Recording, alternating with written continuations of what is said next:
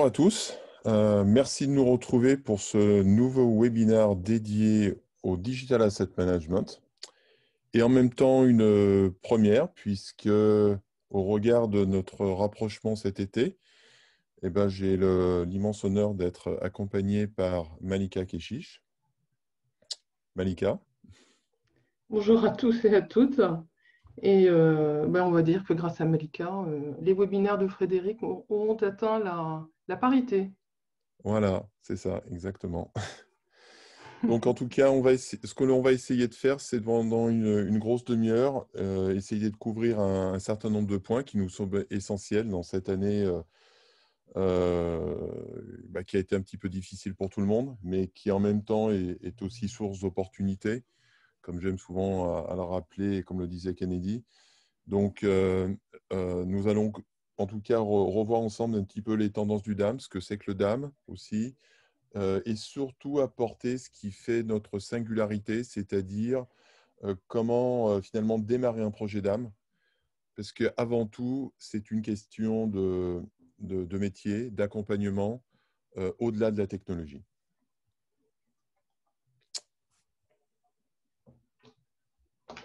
Alors, qui sommes-nous? Nous sommes un, cabinet de conseil et nous souhaitons surtout, autour du DAM, proposer et partager avec vous notre expertise des solutions DAM, notre passion de projet réussi et euh, que nous souhaitons également orienter euh, expérience utilisateur et satisfaction client. Tout simplement euh, parce qu'aujourd'hui, euh, nous pensons que c'est une clé de réussite de l'ensemble des projets, une clé de confiance euh, pour travailler ensemble. Et, euh, la preuve de tout cela, c'est que je suis heureuse de voir des personnes qui assistent à ce, à ce webinaire et que je connais depuis plusieurs années.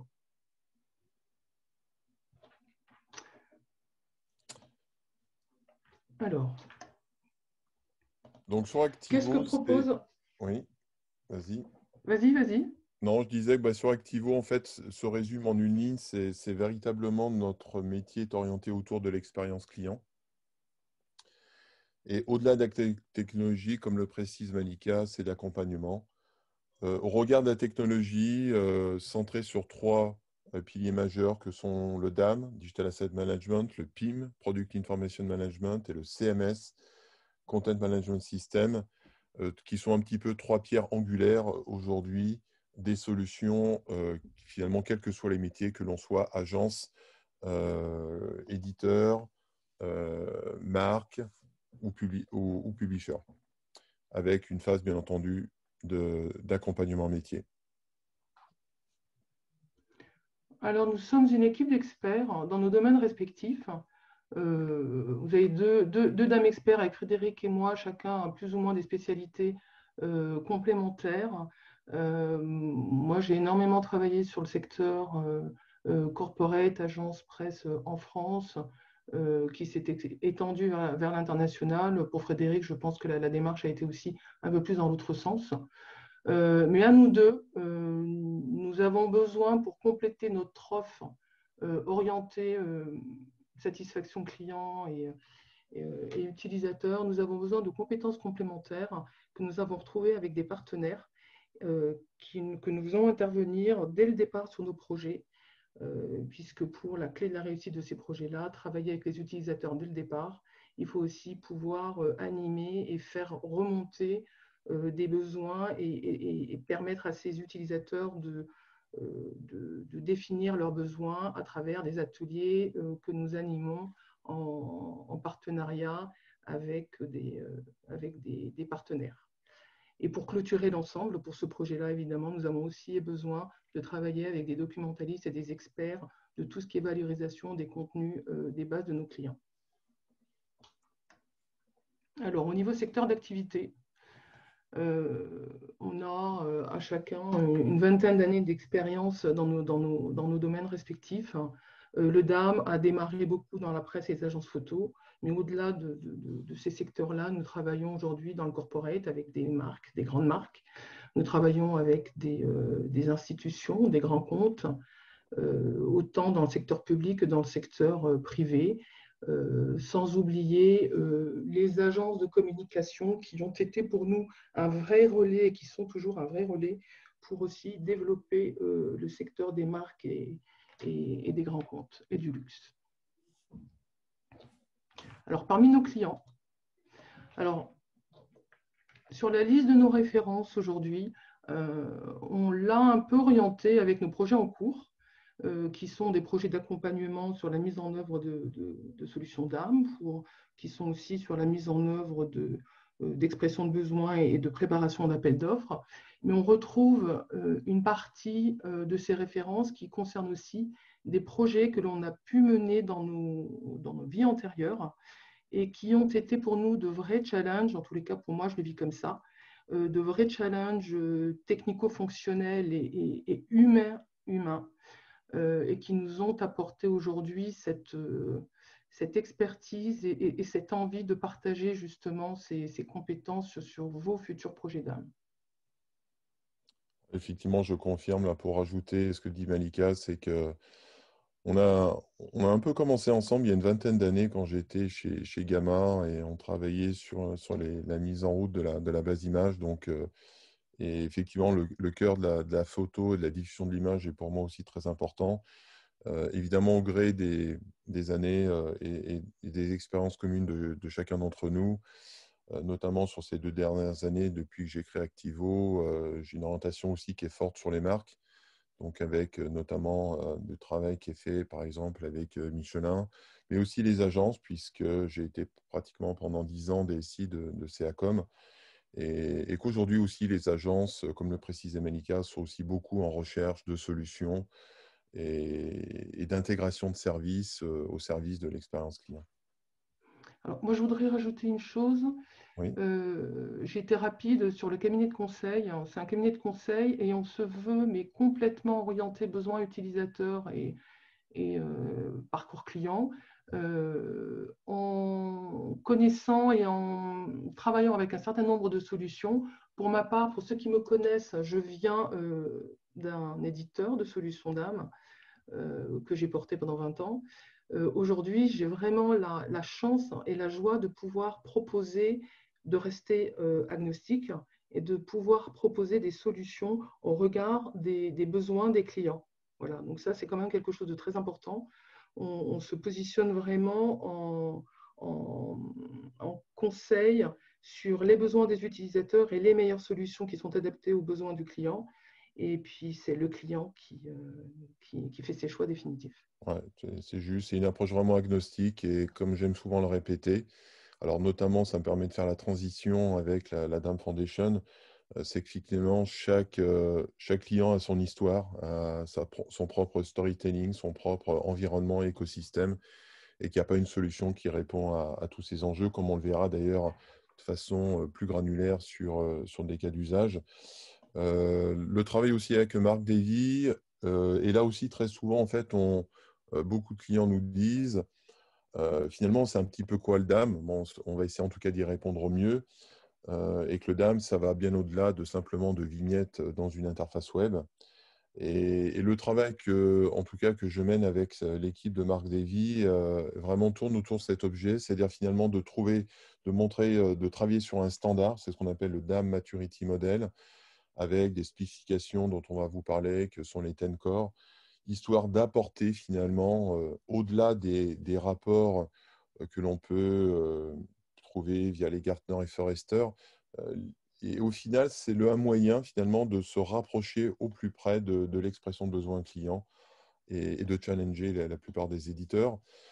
cette même démarche, et là aussi, c'est un monde aussi, un marché où quelquefois il y a un petit peu des, des, guerres, un petit peu, de, je dirais souvent d'ego, hein, de, certaines, de, certaines personnalités. Donc, je crois que nous, on veut être, aussi être le plus ouvert possible. Euh, je crois qu'il y a de la place pour tout le monde. À partir du moment où on a, on a de l'idée, des idées, des expériences. Et euh, c'est aussi pour ça que l'initiative du CASDAM côté US, euh, là aussi, où on s'engage afin aussi de vulgariser. Et très souvent, je ne sais pas si vous avez pu voir, mais je retrouve en, tout cas sur le marché, on, oppose un marché américain, un marché européen. Je crois qu'aujourd'hui, euh, les marques sont partout, l'expérience utilisateur est partout, et, que le besoin, finalement, il est le même que l'on soit aux US ou, en Europe. Alors là, je vais rappeler assez brièvement, en fait, un petit peu quels sont les challenges de cette nouvelle industrie qu'on appelle l'industrie 4.0, euh, avec différents cycles d'évolution. Euh, l'idée globale, c'est qu'aujourd'hui, effectivement, on est dans une tendance et une mouvance qui s'est euh, fortement accélérée et de fait, les solutions en sont la parfaite représentation durant ces dernières années. ce qui est sûr, c'est qu'aujourd'hui, ce qu'on appelle la transformation digitale, c'est-à-dire qu'à un moment donné, le moyen d'accélérer et de mettre au profit des outils au service de, l'expérience du, client, de la diffusion de produits, bah, c'est quelque chose qui, met un petit peu de temps à démarrer. Euh, et notamment cette étude de PwC, bon, qui, date un petit peu là, de, trois ans. Mais en tout cas, elle est, assez intéressante. Et d'ailleurs, je vous en précise que sur toutes les slides que vous pourrez retrouver en ligne, vous, vous, retrouverez les liens pour accéder à ces rapports en détail. Mais elle montre que la transformation digitale, bah, elle est loin d'être engagée, qu'effectivement, il y a des perspectives encourageantes sur les cinq prochaines années, que compte tenu de la pandémie, je pense qu'il y aura une certaine accélération aussi de fait, parce que malheureusement, ceux qui vont investir aujourd'hui sont, les gagnants de demain, hein, très clairement. mais que dans cette pyramide où très souvent on, essaye de mêler, d'ailleurs je pense à tort, PME, ETI, grands comptes, etc. Fruit de notre expérience, on s'aperçoit que voilà, c'est engager une transformation digitale n'est pas si évident que ça et encore loin d'être représentatif. Euh, parmi les aspects, on parle beaucoup de personnalisation, euh, personnalisation à tous les niveaux, quel que soit le type de marché. Euh, ça va être la personnalisation d'un produit, ça va être aussi la, possibilité en tout cas de distribuer son contenu sur tous les, points, de, commerce. Donc là aussi, une, belle étude de Forbes à, ce sujet-là. parmi les derniers rapports intéressants qu'on a pu vous rassembler, celui d'Adobe qui fait toujours aussi de, bonnes études relatives à finalement qu'est-ce qui engage aujourd'hui le client. Et très clairement, je pense que ça ne va pas vous surprendre, on est beaucoup sur l'expérience client. C'est-à-dire qu'on achète un service, on achète une solution, mais comme je dis souvent, euh, il ne faut pas être ingénieur à la NASA pour euh, pouvoir utiliser l'outil. Donc, aux éditeurs aussi de, se mettre à la portée, je dirais, de l'expérience client. En parallèle de ça, un certain nombre aussi de, de, retours sur de, de, plus en plus de contenu, de plus en plus riches. Euh, voilà, les, les, visuels, on va dire, de, petites définitions ont, passé le, ont passé un cap. Aujourd'hui, euh, je dis souvent une heure de, 4K vidéo sortie de votre smartphone, ça fait tout de suite 15 gigas. Voilà comment, comment on traite ce média. Et en parallèle aussi, beaucoup de, retours sur de, plus en plus de l'analyse de la data. Et très souvent, au cœur de l'expression client, on a cette notion de, de, la data qui est extrêmement importante, qui est aujourd'hui aussi la, la, convoitise de beaucoup de rapprochements et d'acquisitions. Un autre rapport intéressant qui a été fait là sur, euh, sur, euh, sur l'engagement des marques, évidemment, quand on, on investit dans une solution, c'est pour mettre en avant la marque. Et ce que les clients recherchent aujourd'hui va au-delà d'un système passif. C'est-à-dire que sur le DAM, on parle souvent de, single source of truth, donc euh, ce, lieu de référence des assets. Bah, on veut aussi le faire vivre à travers des process métiers, à travers de la personnalisation. Euh, dernière étude que je, pour ne pas trop vous abreuver de trop de chiffres, mais elle site intéressante de chez Mulsoft, où cette étude qui a été faite auprès de près de 3000 clients, en fait, on s'aperçoit que c'est pas que finalement les, les, clients n'ont pas de solution, c'est qu'ils débordent de, silos dans tous les sens et que là aussi, on s'en aperçoit très souvent lorsqu'on est en, découverte chez les clients, en analyse. Euh, même si on a un DAM, quand ce n'est pas deux ou trois, un ou deux PIM, finalement, on s'aperçoit qu'à la fin, on se partage un WeTransfer ou un Dropbox. Donc là, effectivement, il y, a, une vraie réflexion à avoir, ce qui met aussi en, exergue la gouvernance euh, au sein de, l'entreprise. Euh, ce dernier point que j'ai mis en avant euh, pour, par rapport à la sécurité. Et là, on va vous en parler encore un petit peu plus en détail, mais aujourd'hui, une solution, il faut qu'elle ait une bonne expérience client, mais l'aspect sécurité est extrêmement important et au point qu'aujourd'hui, cette année, ça a été mis en avant par la plupart des, intervenants. Mais comme on le disait avec Malika, bah, tout ceci ne peut pas se faire à partir du moment où on ne travaille pas en équipe et l'humain reste au cœur de, cette transformation digitale. J'aime reprendre cette, euh, euh, phrase-là de Patrice Cochin, qui est VP digital chez Michelin à Lyon et qui a engagé cette transformation déjà depuis quelques années. Et c'est quelque chose que je vis aussi avec ces équipes hein, au quotidien, c'est-à-dire qu'en étant le, le, Product Owner, finalement, ça se vit tous les jours. C'est-à-dire qu'on communique, on explique, et à toutes les l'échelle de la pyramide, hein, depuis, depuis le développeur jusqu'au manager et jusqu'au chief digital officer, comme on, aime les appeler maintenant, les CDO, bah, tout le monde est concerné et tout le monde doit s'engager. Et pour terminer cette phase d'information, de, cette pandémie que nous vivons, bah, elle est, en tout cas sur les dernières études, montre que les clients, en tout cas ceux qui n'ont pas commencé, ont pris vraiment le, taureau par les cornes et décidé d'engager enfin cette transformation. Et là, il n'y a plus le choix, c'est-à-dire que là, on ne sait pas encore quelle sera la nouvelle normalité, mais ce qui est sûr, c'est qu'elle sera connectée, elle sera en mode collaboratif. Alors, avant de... Plein... Je vais un petit peu en avant. je voulais vous faire. Voilà. Je vais vous faire partager un, comment je un sondage. Voilà. Donc, je vais vous lancer le sondage. Et ce sondage, en fait, là, nous vous posons deux questions. Bon, assez simple, vous allez voir. Euh, qui concerne euh, est-ce que vous avez déjà une solution de dame en, interne? Donc, euh, oui ou non? Et puis, compte tenu finalement de ce que je viens de vous décrire, à savoir cette, cette pandémie que nous vivons, est-ce que c'est quelque chose aujourd'hui où, fruit de cette expérience-là, vous êtes interrogé en interne et finalement, oui, effectivement, il va falloir qu'on se décide à engager cette transformation. Et bien entendu, on va vous expliquer en quoi le DAM, en tout cas, est la fondation de cet engagement.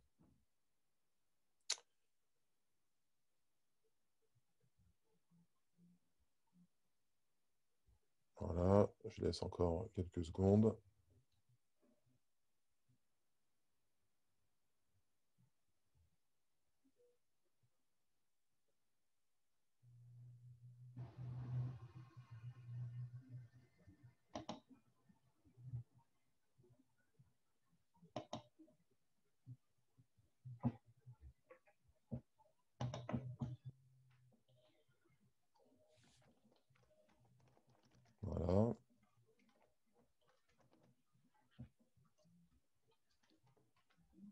Alors,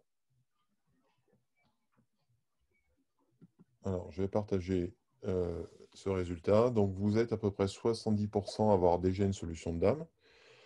Donc, je suppose que pour les autres, euh, ce n'est pas le cas.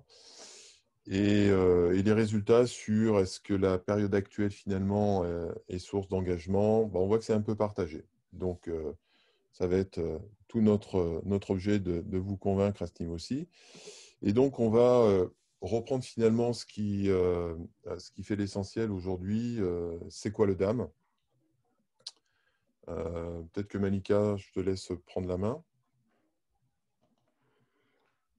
Alors, le DAM, qu'est-ce qu'un DAM? Un DAM est la référence unique pour toutes les photos, les vidéos, les éléments multimédia qui sont produits par l'entreprise et pour l'entreprise et euh, que l'entreprise elle-même souhaite redistribuer d'une manière euh, dans, dans sécure euh, et pérenne vers ces différents outils de diffusion, que ce soit des sites internet, des, supports physiques, des magazines ou encore des, des, applis mobiles.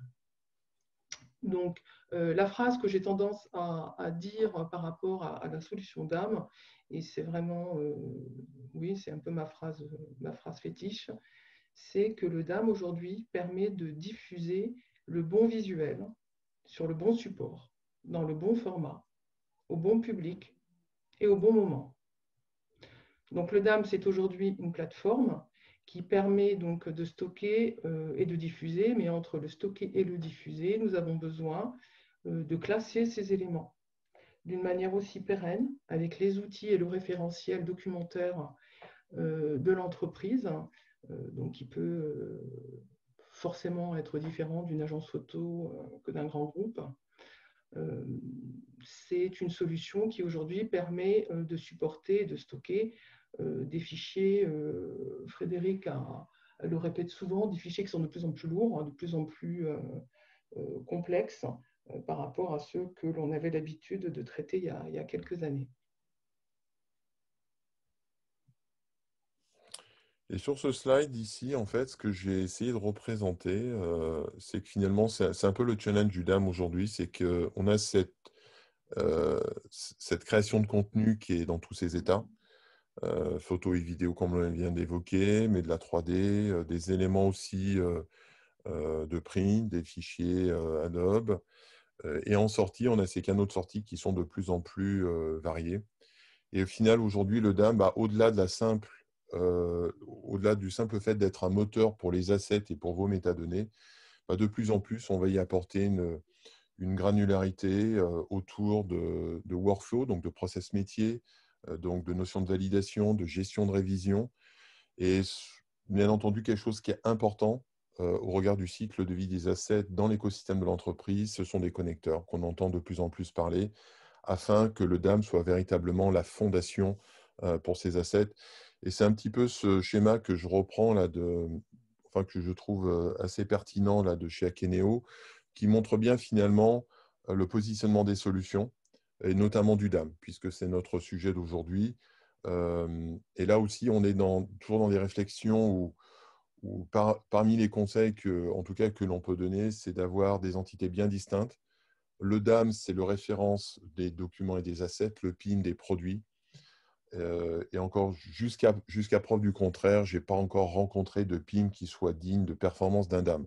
Donc, c'est pour ça qu'il est toujours plus intéressant euh, d'avoir DAM et PIM séparés dans un premier temps au regard de la performance. Voilà. Et ça, c'est extrêmement important. Euh, le PIM, lui, quant à lui, était cet agrégateur de data à partir du Master Data Management qui peut souvent être aujourd'hui un petit peu tout chez un client. Ça peut être une base de données, ça peut être de plus en plus un Salesforce euh, ou un plus ou moins connecté à un ERP. Et on voit toujours cette notion de, connexion en entrée et en sortie, euh, ce qui montre bien, bien entendu, toute l'importance du DAM au cœur de l'entreprise qui, qui, doit être connectée. On a parlé de la richesse des médias, donc là, euh, bon là je pense que vous, êtes tous sujets, en tout cas vous confrontez ces, ceci tous les jours. Et cette richesse de médias, elle est extrêmement importante parce que ça va être aussi un moyen, à un moment donné, de, euh, challenger euh, vos solutions.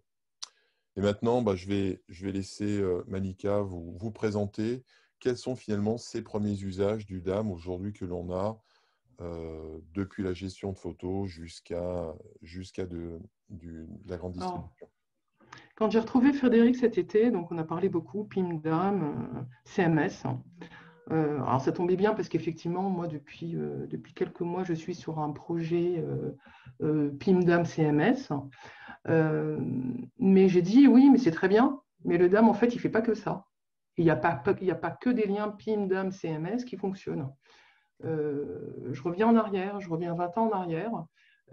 Aujourd'hui, on a des secteurs d'activité qui ne sont pas à utiliser uniquement cette chaîne qui aujourd'hui est, primordiale et est importante dans beaucoup, beaucoup, beaucoup de marques. On est bien d'accord. Euh, mais on a aussi un usage du DAM euh, sur euh, des marques, sur des projets qui sont purement media center, brand center, qui ont tout aussi leur importance, parce que c'est effectivement le, la mise en avant et le développement de la culture de la marque, tous les outils de communication interne et externe de la marque. Euh, donc pour d'autres grands comptes que j'accompagne euh, aujourd'hui, c'est un point euh, très important. Et puis, historiquement, on revient sur nos grandes agences photo qui ont démarré, et là je reste persuadée que le secteur de la presse et les agences photo, il y a des dizaines d'années, ont été précurseurs dans leur transformation digitale puisque leur transformation digitale, bon, pour la presse, il y avait effectivement le magazine, euh, l'impression, etc. Mais pour les agences photo, c'était les prises de vue, donc soit sur des projets de numérisation et des projets de valorisation et de diffusion ensuite sur la partie numérique. Donc, pour l'ensemble de ces différents secteurs d'activité, Media Center, Brand Center ou des plateformes d'âme liées au PIM et au CMS, nous avons différentes interfaces.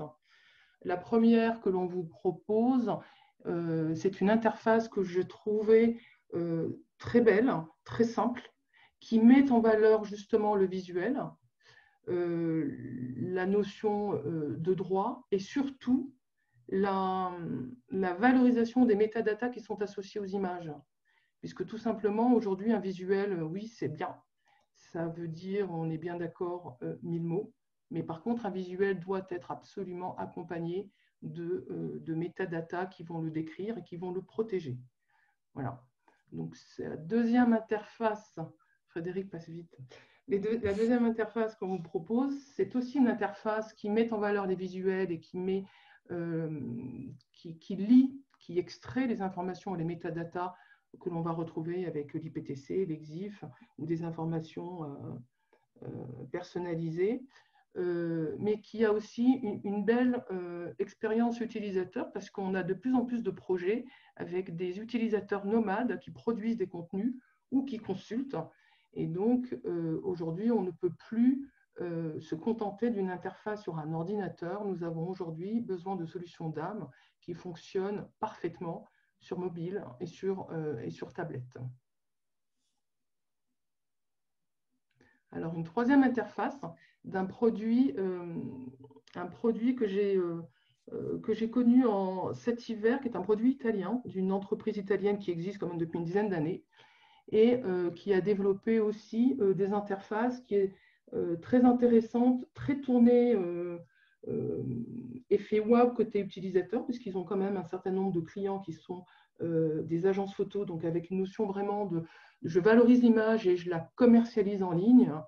et là, on voit des mosaïques brickwall qui sont juste magnifiques avec des contenus et des visuels d'anciens clients d'ailleurs. Alors après, on va passer sur un, autre usage qui est plus lié au créatif et euh, donc tout ce qui va être designer, retoucheur.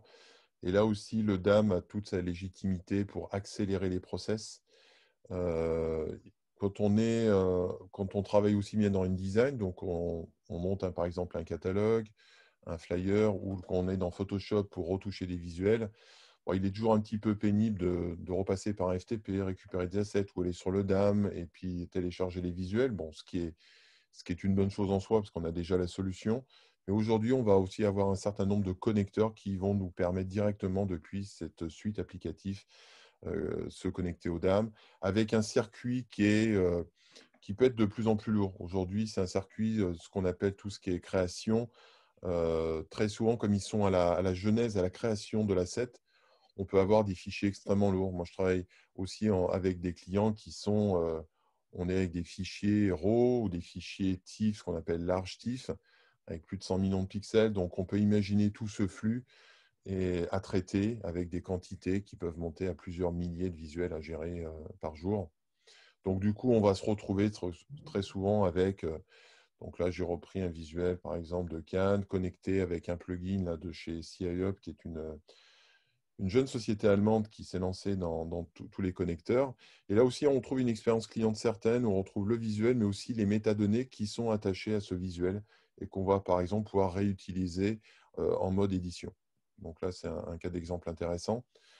Euh, un autre cas d'exemple, euh, donc là aussi, c'est toujours fruit de nos débats avec Malika, où de temps en temps, je l'ennuie un peu avec, sur le packaging.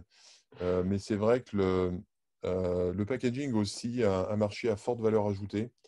Quand on est dans l'édition, bah, le prix à la page, je pense que vous le connaissez tous, il est de plus en plus en baisse. Euh, ce qu'on appelle le artwork packaging, bah, ça reste encore une valeur sûre. Mais c'est en même temps, un, fichier extrêmement complexe à gérer, puisqu'on va se retrouver avec euh, non pas un espace RGB, un espace plus grand que le CMGN avec ce qu'on appelle des tons directs. Et, Dieu sait que c'est compliqué à gérer, mais en même temps un marché qui euh, euh, au sein d'un packaging, va offrir de plus en plus de versions, de plus en plus de traductions, et donc un besoin euh, d'assets et donc de dames pour, pour gérer tout ça. J'insisterai aussi sur tout ce qui est partage et réseaux sociaux. là aussi, au lieu d'utiliser des oui transferts dans tous les sens, on, est assez aussi connecté sur les, ce qu'on appelle des SCM, c'est un énième acronyme pour Social Content Management. C'est ce qu'on appelle les Hootsuite, les, les sprinklers, etc. Et comme les dames ne se sont pas forcément tout le temps connectées à ces réseaux sociaux, ben, ces, solutions de réseaux sociaux en fait, ont, essayé d'intégrer des dames. Maintenant, évidemment, depuis ces quelques années, un certain nombre d'éditeurs de NAM ont, repris le, le lead là-dessus. Et on, retrouve là sur des interfaces, j'ai pris deux interfaces assez différentes. Il y en a une où on voit effectivement qu'on directement on va pouvoir euh, prédéfinir, en fait, avoir des, des, retailler ces visuels sur un format euh, Instagram, Facebook, 16, 16 neuvième ou 4 tiers. Et sur une autre, on va, avoir toute cette granularité. On va pouvoir transformer ces visuels dans différents formats. Euh, alors un autre point qu'on évoquait et Malika a raison de dire que la, jeunesse de la photo, le DAM a une source qui est, est assez, américaine, qui est à la base était vraiment dans la gestion de fichiers en tant que tel. Et c'est vraiment nourri aujourd'hui, si le DAM doit ses lettres de noblesse, il le doit aussi à la, gestion photo, et c'est encore le cas. Le, tout ce ce qu'on appelle e-retail, grande distribution, est arrivé un petit peu plus tard, avec euh, notamment cette nécessité de, gérer un grand nombre d'assets entre différentes entités, et en même temps de gérer de la data. Donc là, j'ai repris un schéma classique sur lequel j'ai l'habitude de travailler au quotidien, on voit bien d'un côté le DAM et le PIM, euh, de plus en plus de collaborateurs autour et ce besoin de euh, partager, distribuer l'information sur des portails. Alors, pour donner un, exemple précis, je suis parti par exemple euh, du DAM, où l'on voit finalement notre visuel. Dans, alors, c'est un visuel de produit. Mais ce qui est assez intéressant, c'est l'expérience métier qu'on va finalement retrouver autour, qui va être une agrégation de métadonnées standards et personnalisables. Donc là, ce sont des choses qui sont intéressantes aujourd'hui, qu'on arrive vraiment bien à faire. alors ça, demande quelquefois un petit peu de personnalisation côté de l'éditeur, mais le plus important, c'est que finalement, on a cette expérience métier. Alors vous voyez que le nom de fichier quelque chose qui est assez long. Pourquoi? Parce qu'on a ce qu'on appelle une notion de nomenclature qui elle-même va alimenter après, là, en deuxième étape, le PIM. Du coup, on se retrouve dans le PIM, dans un autre contexte, donc là, vraiment dédié à la data. Donc, vous voyez, euh, que le PIM, qu'est-ce qu'il fait? Il ne va pas gérer les assets en tant que tel, mais il va se connecter au DAM pour récupérer ces assets. Voilà, donc, avec les... donc là, on est sur deux solutions différentes. L'une Wedia, qui est un éditeur français pour le DAM, et InRiver pour le PIM. Et au final, bah, l'idée, c'est de distribuer ce contenu. Alors, j'ai pris par exemple le cas d'Amazon, où Amazon, finalement, sur ce, produit-là, avec un certain nombre d'assets liés ou pas. Donc là aussi, tout ça, c'est issu du DAM. Mais la, métadonnée, elle, c'est une agrégation de valeurs qui va se faire entre euh, le DAM, le PIM. Et, donc voilà. Donc là, on a le parfait exemple, en tout cas, de ce que l'on peut faire aujourd'hui en, grande distribution. Je te redonne la main. Alors, le, DAM aussi euh, s'invite de plus en plus dans des projets patrimoniaux dans les entreprises, dans les grandes entreprises, mais également les musées. Euh, aujourd'hui, euh, on se tourne de plus en plus vers la gestion euh, des objets physiques et pour pérenniser l'historique des, entreprises. Et ben, ces objets-là, ils sont mieux photographiés, mieux représentés par des vidéos, par des objets 3D. Et ces objets-là intègrent en général la médiathèque de l'entreprise, puisqu'on peut diffuser ces fichiers-là euh, euh, ben, pour, présenter l'entreprise euh, et, ses objets. Mais souvent, tu peux passer à la slide suivante. Voilà. Souvent, ces visuels sont aussi rattachés directement à la gestion de collection des musées et de ces entreprises. Donc la grande question que l'on peut se poser aujourd'hui, c'est que les outils qui permettent de gérer des collections ont souvent des, mini-dames euh, très utile pour gérer les premiers visuels qui permettent de gérer ces objets. Euh, mais là aussi, quand on met en place des, projets de ce type-là, on peut se poser la question, est-ce que le, mini-DAM de la gestion de collection va suffire pour euh, faire office de, plateforme de, support d'une médiathèque à, grande échelle Ou est-ce qu'il ne vaut mieux pas stocker les visuels et les rattacher aujourd'hui avec des, des URL et des, liens comme on sait le faire aujourd'hui entre deux outils de sorte à, bah, utiliser pleinement et, à fond les deux outils dans, chacun dans son métier.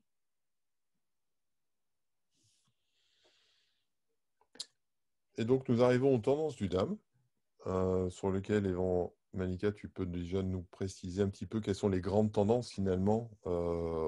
alors, au-delà de 2020, on a toujours une fondation qui est, comme on l'a pu le voir, sur des éléments fondamentaux.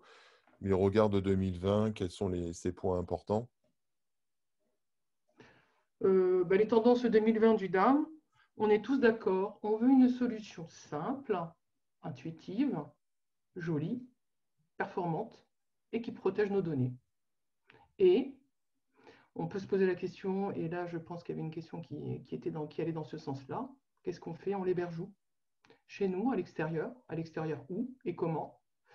Le tout avec euh, une, attention particulière sur euh, le retour sur investissement pour l'entreprise, puisque euh, à un moment donné, il faut bien aller voir des décideurs et, vendre le projet dans sa globalité. Donc, on va détailler les différents points hein, sur, ces tendances-là. Là, je n'ai fait que résumer.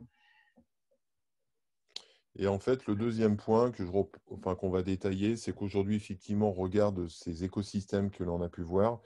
On est de plus en plus dans un DAM qui s'intègre dans une gestion de marketing. On va pouvoir euh, euh, démarrer des campagnes d'emailing euh, ou en diffuser le contenu sur différents types de réseaux. Et donc là, l'idée, c'est de reprendre à travers 12 tendances, finalement, l'ensemble de ces points. Donc, sur les interfaces, bah, effectivement, je pense qu'aujourd'hui, les interfaces UX sont au cœur de, nos solutions d'âme et, j'en veux pour preuve souvent quand on organise dans, le cadre de nos activités, de, nos missions de conseil, on organise des présentations à des utilisateurs de compétences diverses, de métiers et de formations diverses. Et c'est un des points qui remonte en fait. Donc ça, c'est très important d'avoir une, interface euh, intuitive. Je mets le menu où, euh, je, valorise, quand on est surtout sur le DAM, on a la chance de pouvoir valoriser, d'avoir des objets visuels qui peuvent être euh, beaux, quel que soit le, produit photographié. Voilà, donc il y a un gros travail qui a été fait. Alors nous, on l'a vu hein, en, en, plusieurs années. Aujourd'hui, on, a la possibilité de proposer des, mosaïques de consultation euh, très, euh, très jolies. Euh, on s'attend aussi à, ben, tout simplement, si j'ai trois photos, quatre vidéos, je les prends et puis je fais un drag and drop pour pouvoir les déposer. Je fais un drag and drop pour gérer mes paniers. Donc tout ça, c'est du, gain de temps, c'est facile à utiliser et c'est des choses qui sont aujourd'hui incontournables quand on répond à des consultations.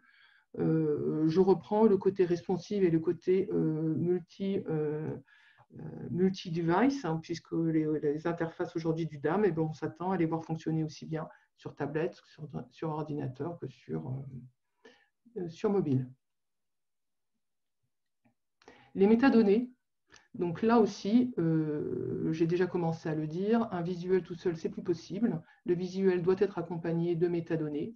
Ces métadonnées vont le protéger, vont le définir, vont permettre de le rechercher, de le retrouver dans des bases de données. Quand on a des millions d'images, euh, le texte a son importance. Euh, alors, depuis que je suis dans le DAM, j'ai toujours milité pour euh, mettre en place et suivre des normes internationales et standards. Donc, beaucoup de gens m'ont suivi, d'autres ont préféré faire du, spécifique et des champs ultra personnalisés.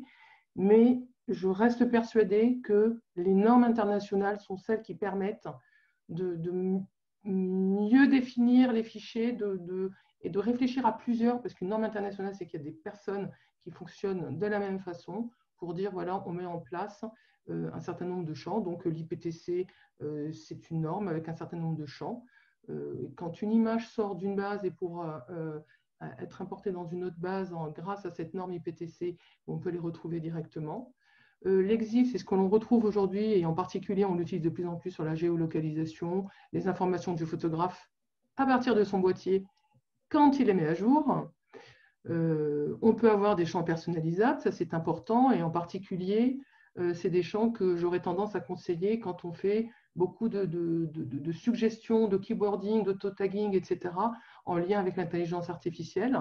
Et puis, vous avez la norme de Blinkor sans E, pour, euh, qui était la norme du, euh, qui est poussée en fait par euh, le ministère de la Culture, etc. Et surtout que l'on retrouve dans tous les secteurs dont j'ai commencé à un peu parler, tout ce qui est bibliothèque, musée, etc qui a le gros avantage aussi d'être une norme internationale et qui permet à, des structures euh, d'être moissonnées par des euh, métamoteurs de recherche. Donc il y a de grosses tendances qui se dessinent aujourd'hui, que ce soit au niveau européen, euh, en France, au niveau européen et, au niveau international. Et ça permet aussi de rendre visibles des contenus des contenus d'État, des contenus de structure euh, qui sont à valoriser qui sont, et, qui font en fait la, richesse aussi de, euh, de nos fonds. Donc deux blinkers sans eux. Sur la partie DRM, alors là aussi, euh, ma phrase habituelle, c'est nos contrats, nos photos. Tout simplement parce que il faut absolument, il faut absolument protéger nos visuels euh, avec des informations et des métadatas et euh, mettre en valeur, quand on, publie des images, pouvoir les montrer avec euh, les droits qui sont associés. Voilà, donc aujourd'hui, on a des métadatas qui permettent de définir des champs, qui permettent de, mettre des warnings quand on n'a pas les droits, qui permettent de dire où on peut retrouver les droits. Et au-delà de ces solutions qui sont vraiment incluses dans les solutions d'âme, on peut retrouver des solutions comme, comme Imatag qui prennent le relais en fait, sur les diffusions et, l'utilisation des images sur des sites Internet.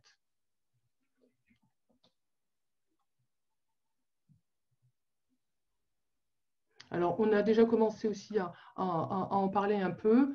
Euh, ben, l'intelligence artificielle aujourd'hui a, son importance, puisqu'en fait, il y a beaucoup de choses qui ont été faites sur les fichiers propres, médias et, euh, euh, photos et vidéos, mais également sur tout ce qui est navigation, et façon de, de, naviguer sur les sites par des utilisateurs. Donc voilà, aujourd'hui, l'ensemble des solutions proposent un, des modules d'intelligence artificielle qui peuvent accompagner les contenus de nos bases. Ouais, je rajouterais juste, effectivement, c'est que bon, aujourd'hui, on arrive à avoir une agrégation qui, apporte un peu de valeur ajoutée. Toujours faire attention de séparer ce qui est par exemple, mots-clés traditionnels IPTC et puis euh, euh, fournis par l'intelligence artificielle. Vérifiez aussi que votre éditeur est capable de vous fournir une traduction en français, puisqu'un certain nombre ne font que de l'anglais.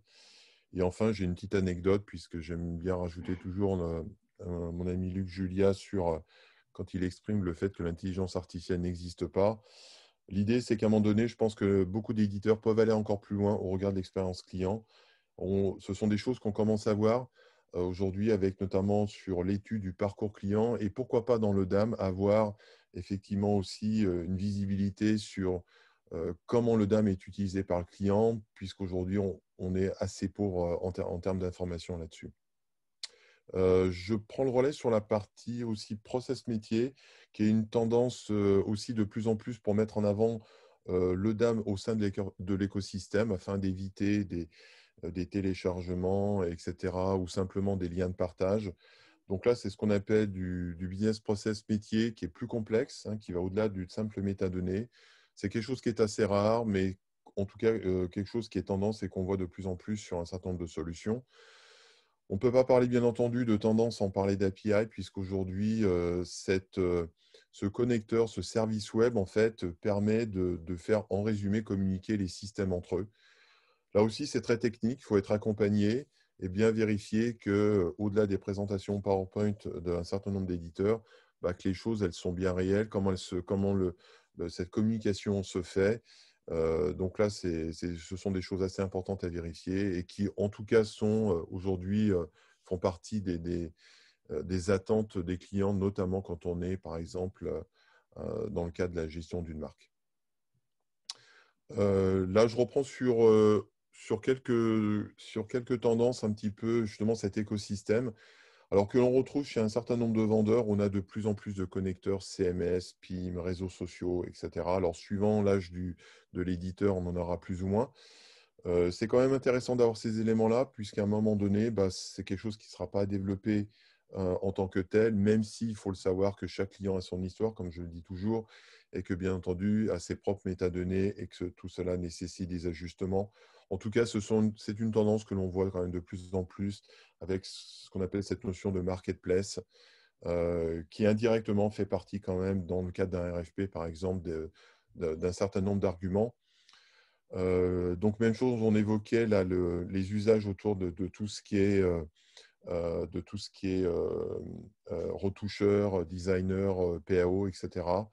Là aussi, on a un certain nombre de solutions qui aujourd'hui comme, cette jeune compagnie allemande, CIUp, permet de, se connecter à son DAM, à son Dropbox, enfin, et tout ça en même temps à sa base Getty. D'autres vont, vont aller un peu plus loin, par exemple dans l'édition de documents en ligne, sur de, basés sur des documents natifs.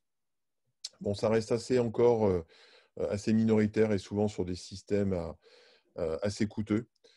C'est pour ça qu'on voit aussi de plus en plus des systèmes, par exemple, comme cette jeune et dynamique compagnie là, qui est Chili, et en fait qui, propose une édition en ligne qui va se, en tout cas, qui au fil des années essaie de s'intégrer de plus en plus dans l'écosystème de, la transformation digitale. Et j'ai mis en bas, en fait, finalement, tous, les acteurs qui aujourd'hui ont un connecteur pour éditer leur contenu. Donc, va vous retrouver un certain nombre d'acteurs de DAM ou ou même de PIM, là, avec, récemment avec Akeneo. Donc tout cela montre finalement une chose, c'est que ces éditeurs finalement sont, commencent à, à, prendre conscience. Alors, pour le cas de Chili, ça fait 10 ans, puisque d'ailleurs ils fêtent leur...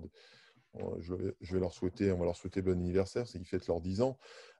Mais donc ça, ça fait partie de leur ADN. Mais cette intégration de cette personnalisation dans, dans des systèmes de, gestion de contenu est intéressante.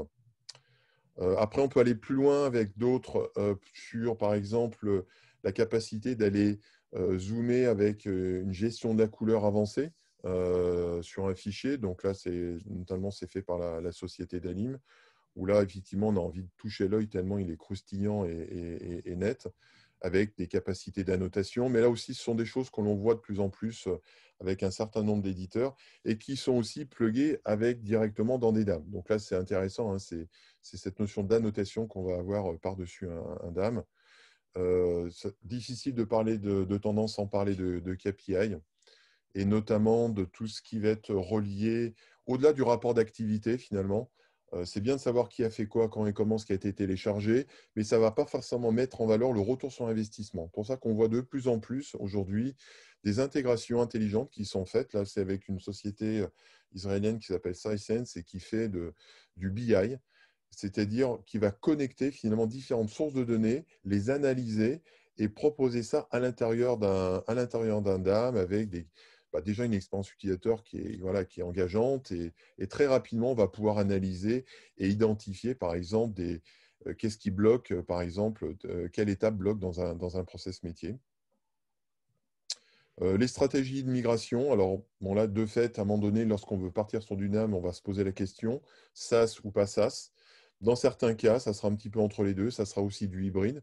Typiquement, si on est dans la grande distrib et qu'on doit gérer euh, plus de 30 000 euh, photos par jour, bah, il faudra trouver un compromis. En tout cas, ce que l'on peut voir, c'est que la stratégie globale est vers le SaaS, avec, et qui va au-delà, bien entendu, de la simple utilisation de, sites web. On est vraiment dans un mode applicatif et avec cette granularité de ce qu'on appelait on-premise, euh, avec différents types de services qui vont jusqu'au jusqu'au SaaS en tant que tel, 100% service. Et là, on voit aussi que la, plupart des éditeurs vont, vont, globalement monter tous sur ces solutions. Il y en a trois aujourd'hui, globalement sur le marché, AWS, Azure et Google. Alors, vous pouvez aussi, aussi avoir votre structure, par exemple, sur OVH, hein, qui est OVH Cloud, qui, euh, qui fait partie aussi de ces, de ces licornes françaises là, qui sont en train de monter. Et aussi un ratio de prix, puisque là, on parle de hardware et en même temps de logiciel. Donc là, ça vous donne que globalement, tout le monde est à peu près au même niveau. Et un certain nombre d'éditeurs aujourd'hui euh, bah, vous affichent carrément leur prix en ligne. Hein. C'est-à-dire que vous allez sur côté pricing et là, vous allez pouvoir le starter, le, combien ça coûte pour une équipe, un professionnel. Donc voilà, ça, en tout cas, ce sont des, choses nouvelles qui, euh, qui, de plus en plus euh, sont, sont devant de la scène. Et pour, comme ces jours de keynote iPhone aujourd'hui, je, reprendrai aussi un terme de, Steve Jobs. il est extrêmement important d'être aussi dans votre côté client, d'être impliqué dans la roadmap du client, de vérifier tout ce qui est innovation. L'innovation passe aussi par du partnership. Donc ça, ça va être aussi un élément à un moment de, décision. Donc Malika, les bénéfices du DAM Alors, le, DAM aujourd'hui est l'unique euh, source de valeur pour l'entreprise, puisque le DAM va permettre de mettre en avant l'image de la marque, euh, va permettre d'accroître l'engagement sur les plateformes de vente et de diffusion, euh, et de permettre d'assurer la consistance de la marque sur l'ensemble de la, chaîne de valeur. Alors, si maintenant on vient sur ce marché des solutions, bah là on s'aperçoit que c'est en quelques années, c'est devenu un petit peu un cauchemar. Et c'est d'autant plus difficile côté client à un moment donné de se dire, bon, bah maintenant c'est bien, on veut démarrer un projet d'âme, mais comment démarrer ce projet d'âme? Euh, je crois que nous deux, il y a plus de 20 ans, euh, quand j'étais côté agence, on comptait un petit peu sur les doigts d'une main euh, les, solutions de dames. ce qui est intéressant, c'est que beaucoup de solutions de dames françaises que l'on a aujourd'hui sont encore, ont, cette expérience-là. Mais au fil des années, notamment sur ces dix dernières années, quand on rentre dans le détail, c'est devenu un peu un cauchemar. Et vous voyez que le, DAM, alors là, je reporte la fameuse carte du Chief Martet qui est, assez connue dans, et qui fait légion dans, dans le métier. Euh, c'est un classement qui vaut ce qu'il vaut, mais en tout cas qui, où un certain nombre de personnes travaillent à, regrouper ces solutions. Euh, on a aussi, bien entendu, à un moment donné, euh, ça a été beaucoup le cas jusqu'à présent, peut-être un peu, un peu moins le cas maintenant. En tout cas, c'est le retour que j'ai d'un certain nombre de clients. On a le fameux classement Gartner et Forrester. Donc maintenant, ce n'est pas parce qu'on est dans, quelque part dans cette Magic Quadrant ou dans cette Web Forrester que tout est fait. Euh, tout ça, ça passe par des process qui, sont, euh, qui, restent quand même spécifiques au Gartner et au Forrester, même si euh, les contenus sont toujours excellents. D'autres organisations, comme le Reed Story Group, qui est une organisation américaine, vous allez me dire, ça ressemble un petit peu au métro parisien. C'est pas loin d'être ça. On essaie de regrouper en fait les solutions. chaque ligne en fait est une couleur et un type de solution. Par exemple, le bleu, le là que l'on voit tout en haut, c'est le Web Content Management, donc tout ce qui va être un peu site web. Donc là, ça va être organisé en bleu. Euh, le DAM va, être dans une autre couleur. Et l'idée, c'est finalement, c'est pas d'être euh, est-ce qu'on est à gauche ou à droite? L'idée, c'est déjà d'être présent. Et plus on va être concentré au centre, plus on aura la capacité à être interconnectable avec différents systèmes. Alors du coup, le risque sur les groupes, pour simplifier les choses, a essayé de catégoriser ça en trois, trois catégories. Ce qui est simple, bon, ce qui est simple en, américain ne veut pas forcément dire simple en français, c'est simplement limiter un cadre de gestion, par exemple photo, même si personnellement, les frontières commencent à être euh, un petit peu, euh, un petit peu dépassées, que un certain nombre de solutions qui sont à droite ont aussi des connecteurs. Après, on a ce qu'on le mid-range, donc des solutions qui, qui, sont censées communiquer ensemble. Et complexe, là aussi, alors peut-être complexe d'un point de vue euh, installation, etc., mais c'est plutôt dans le sens, euh, on retrouve ici beaucoup d'anciens ECM euh, pour tout ce qui est Enterprise Content Management, donc des solutions qui de fait sont, sont sur une autre planète financière, mais qui aussi apportent leurs services et, leur capacité d'intégration. Alors nous, ce qu'on a décidé avec Manica, c'est que finalement, on n'est ni Gartner, on ni Risk Group, mais par contre, on est près des clients. Et finalement, le meilleur moyen, finalement, c'est bah, de voir ce que, ce que recherchent les clients. Et notre approche, elle est vraiment agnostique, c'est essayer de trouver un panier de, solutions qui correspond au mieux finalement au regard des expressions de besoin. Alors, je vais, euh, je vais commencer sur la partie supérieure, celle que l'on voit le plus souvent. Alors, les solutions, on va dire entre guillemets, euh, euh, modernes, Wedia, Binder, qui sont, alors même si Wedia a, quelques années, puisque ils, ont, ils ont pratiquement 20 ans, mais ils n'ont pas forcément commencé par le DAM. Binder, que l'on voit alors, qui est intéressant parce que Binder, c'était il y a, a 5-6 ans, c'était une agence de com. Donc, ça aussi, ils ont pas mal dépoussiéré le, le, marché euh, là-dessus en apportant euh, beaucoup de jeunesse. Euh, Selum qui est plus ancien, et puis on va retrouver. Alors, j'ai rajouté Trimly cette année qui est, qui est, qui est, qui est développé par la, société Solane aussi un dame français, parce que nous, on aime aussi mettre en avant ce qui est français, je crois que c'est important. Euh, Sidecore qui est, suite notamment qui met en avant Stylab, qui, a été racheté, Sidecore a racheté Stylab. Cloud Inherit, très proche de tout ce qui est environnement site web. Et Malika, peut-être que tu peux nous apporter aussi toute ton expérience au, regard de cette approche? Alors moi, j'ai complété la liste, la, liste de Frédéric avec des produits que, que j'ai appris à connaître, à utiliser et, à préconiser, et avec des équipes, euh, parce qu'une solution d'âme, c'est aussi le service qui l'accompagne. Euh, alors effectivement, il y a aujourd'hui des solutions qui ont une, tendance à être un peu plus presse, un peu plus news, un peu plus euh, corporate, un peu plus, voilà, mais pour une bonne partie des solutions, ça reste des solutions qui sont quand même assez génériques et à qui on arrive à faire, euh, faire de beaux projets au final. Voilà. Donc, on aura tendance à vous proposer des solutions qui sont adaptées à, vos projets euh, et à vous faire rencontrer. il faut qu'il y ait le coup de cœur euh, de l'outil, de son interface et puis de son équipe. En tout cas, on a une expertise globalement à peu près sur l'ensemble des solutions. Bon, là aussi, l'idée, c'était surtout de vous montrer ce que nous, on voit sur le marché. Euh, à un moment donné, ce qu'on peut aussi s'offrir. Euh, les budgets ne sont pas non plus infinis et j'ai tendance quand même à le répéter. Un DAM, ce n'est pas un million de dollars. Voilà, on, peut, on peut faire quand même beaucoup moins et beaucoup mieux. Et c'est pour ça que aussi, on aime bien mettre en avant une partie open source euh, qui, a, qui, a, sa vraie légitimité, qu'on retrouve beaucoup dans, d'organisation, de métiers ou même de, gestion de patrimoine. Euh, donc là, on avait vu le cas avec, euh, avec Phrasea, par exemple. Euh, donc voilà, en tout cas, les solutions, il y en a. Il y a de la place, je dirais, pour tout le monde parce que chaque client a son histoire et qu'il il n'y a pas un outil qui va répondre à, l'ensemble des besoins. Maintenant, on va attaquer une dernière partie avant de terminer. Alors, on a fait un, on a un webinaire un, un peu allongé. Merci de votre attention.